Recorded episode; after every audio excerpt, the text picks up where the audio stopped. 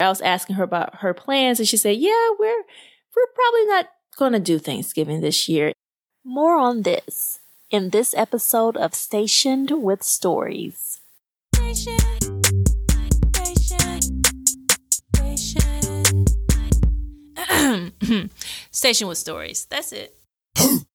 All right. You are listening to Stationed with Stories. I'm your host, Kelicia Hollis Jessie. And before we get started, let me just say how I always say it. These are my thoughts, my thoughts, my thoughts, my thoughts, and they do not represent or reflect the positions, opinions, or views of the U.S. Armed Forces in any way. All right, y'all, let's get into it. Welcome back for those who have been with me Hey y'all. Hi peeps. And welcome to all those who are new to the podcast. This is Station with Stories and we always start off with the book that I have just read, y'all. So let me just get into the book. I read Transcendent Kingdom by Yaa Gyasi. Gyasi spelled G Y A S I. And y'all, I had her name all wrong. I had it all wrong. And thankfully, because y'all know those who have been with me, you know I like to listen to a lot of audiobooks and so I listened to this one and they got me right on her last name. She actually also wrote Homegoing, which was a very much critically acclaimed book. Now, Transcendent Kingdom, it came out in 2020. How did I get to this book? Y'all, so you know that I am part of several book clubs at this point, And the book club that I have with my mom and my sister, we needed a book. And it was technically my sister's turn and she's studying and she's doing some things, you know, for her own career. And so she just does not have the time right now. And so it kind of fell on me to pick a new book. And I cannot really remember how it happened, but the book came across in some way my path. And I said, you know what? Let me just listen to this book. Let me check it out. Let me listen to it. I listened to it via the library because I love a library book, y'all. Why not? Why not? We pay for libraries. It comes out of taxes. Get into these libraries, y'all. And so I listened to the book, just a little bit of it, maybe, you know, three chapters in. I thought, you know what? This would be perfect for my family book club. And so I did. I did that. I listened to it myself. I was going to listen to it no matter what, but this is our book club book. And y'all, I finished it. Here are my three words fluid, reflective, liminal. So fluid. Fluid, I say this is a fluid book mostly because of the point of view. There is one narrator. Her name is Gifty and she's writing from, or the book is written from the first person. So Gyasi, Miss Gyasi, she wrote it from the first person. And I thought that was really refreshing for me because I would say in the fiction world right now, and a lot of the adult fiction that I'm reading, there are several narrators and mostly from a third person point of view. So I just really enjoy the fluidity of reading a story from start to finish in one person's point of view and having that personal eye just to have that narrator talking about their experience it was smooth. It was coherent. It was fluid. So very much resonated with me. Too reflective. So this book was reflective in that the narrator is reflecting on her past. Gifty is reflecting on her past. And with the subject matter, I think it invites the reader to reflect as well, not just on the storyline and what the characters do and don't do and what impact their decisions had on their lives, but also in your own life. I think the book really opened me up to reflect on just the type of decisions that you make or the impact that certain events in your life have on you later on. And I think even more than that, it made me think about family members because it's centered on family. And I love stories that are centered on families and multi generational families and have some kind of cross cultural element to it, some type of meeting of cultures and traditions that are at times dissonant and are standing you know, side by side with one another and trying to figure out what type of space it will have in that character's life. I enjoy those type of books. And so this book about a Ghanaian family in Alabama, mom from Ghana, uh, going from a Ghanaian experience to an American one, fascinating. I really love that. And it was reflective about the decisions to leave Ghana and how that decision to leave Ghana and come to America and live this life in America impacted this family. So that was fascinating. It also just made me think about some of the things that happened to this family and, and, and small things that have big impacts later. Oh man, just really made me reflect on family life and the things that you can't control about what happened in the past or the things you didn't see coming. And then when you look back at it, you're thinking, wow, it was so obviously headed in that direction. I didn't see it coming. So we're very, very much reflective. The last word, liminal. Liminal. This is a book that is mostly about Gifty's experience trying to understand her mother and her psychotic, basically her psychotic breakdown after her, and this is, hey, spoiler alert. Here we go. Spoiler alert. Okay. But it's uh, her psychotic breakdown after her brother has an overdose or, you know, overdoses and dies. And man, it's, it's emotional, eh, but she's in a liminal space because her mother and really the whole family has been raised in this very strong Christian tradition. And, and you see Gifty dealing with her faith and her strong faith that she was brought up in, the strong background that the church gave her, right? As a human being and how she's trying to figure out how all of these tragedies happened in her life. And God is supposed to be part of this story as well. Like where, where is he? How, how, how do I reconcile all of these things? And, and it's not in a very aggressive way at all. A lot of times this, this reckoning in a, some books that you read, you know, is very aggressive. It's very much an attack on faith and religion. It's, this is not that book at all. It's just really, I think, uh, interesting how she is in this liminal space of like hope and faith but also very, very practical and very grounded and rooted in the facts of what has happened in her life and, and the things that she can't explain with her faith. And so that liminal space just, I think is a very fair place for this book to end. It's just her trying to figure it out and, and really on that precipice of faith and hope and belief and this, this lack of faith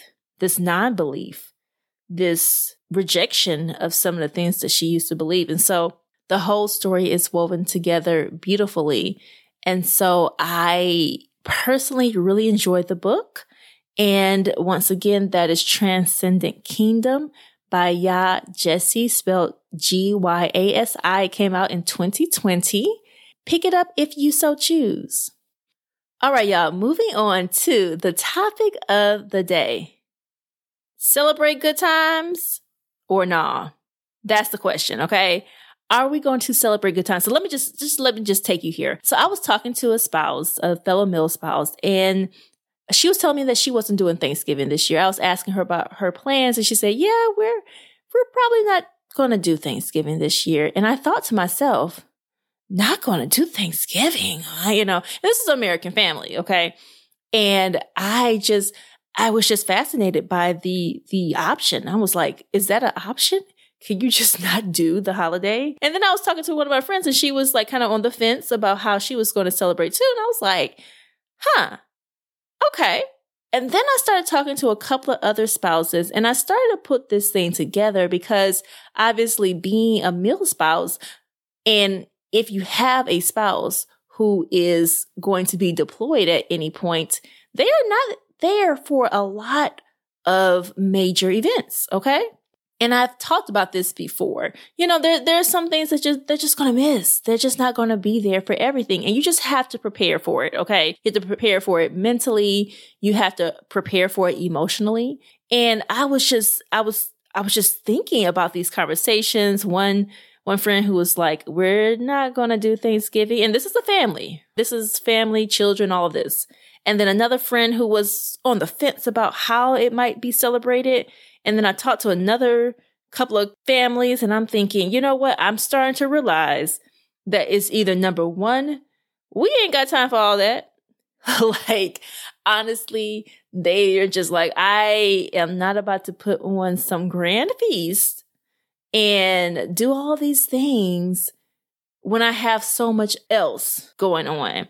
Or number two, I do it for my spouse. And that really got me thinking because I realized that most of the people I talked to who were not celebrating Thanksgiving or were kind of on the fence about how to celebrate it or doing anything traditional at all, all the spouses are gone or will be gone for Thanksgiving. And it just it just really it really got me to thinking. Meanwhile, y'all, meanwhile, I'm on the other side. I'm like, hey, hey, turkey day. I'm just kind of in this big celebration space. And, you know, I found out not too long ago that my spouse is probably not going to be around for Thanksgiving. So I was, we did the whole pre Thanksgiving thing. Y'all, I went all out. Listen, I went all out. Go on Instagram. You can follow me there, stationed underscore story. You can find me on Instagram. I posted the picture. We did the whole pre Thanksgiving thing and church also did a potluck. Shout out to them, the community church. We had a great time. It was great fellowship. And I was like, good, good, good, because at least everybody got a chance to do some kind of Thanksgiving thing with others, even if they decide not to do it at home. And it got me to thinking, y'all. It got me to thinking in the MilSpouse community, we do what we want. We do what we please. Okay. And so I went in thinking celebrate good times. Absolutely. Absolutely. Why would we not celebrate? And then I start to think as I talk to more spouses that it really is a lot to deal with all of the high emotion of military life already, to be honest. And I can't imagine we are a childless at the moment family, right? Military family.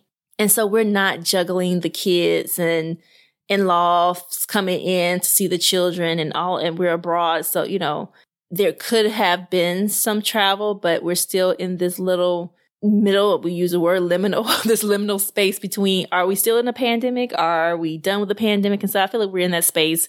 And so we are not doing anything overly complicated or we don't have those extra factors. But for those y'all who are just like, it's a lot. This is a lot to manage. I feel that.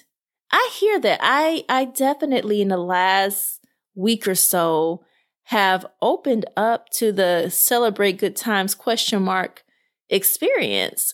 And, and for me, I think it will always be celebrating good times. Always. I'm just, just who I am, y'all. I'm, I'm about to party. I am a party girl.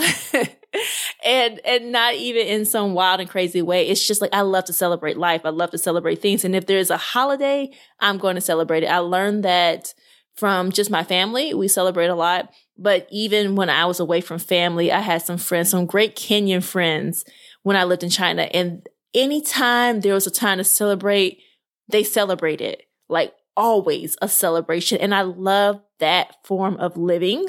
That's the way I live my life. But I also, I, I just understand y'all so many ups and downs, so many high emotions, you know, they're coming back in. We're celebrating. They're getting deployed.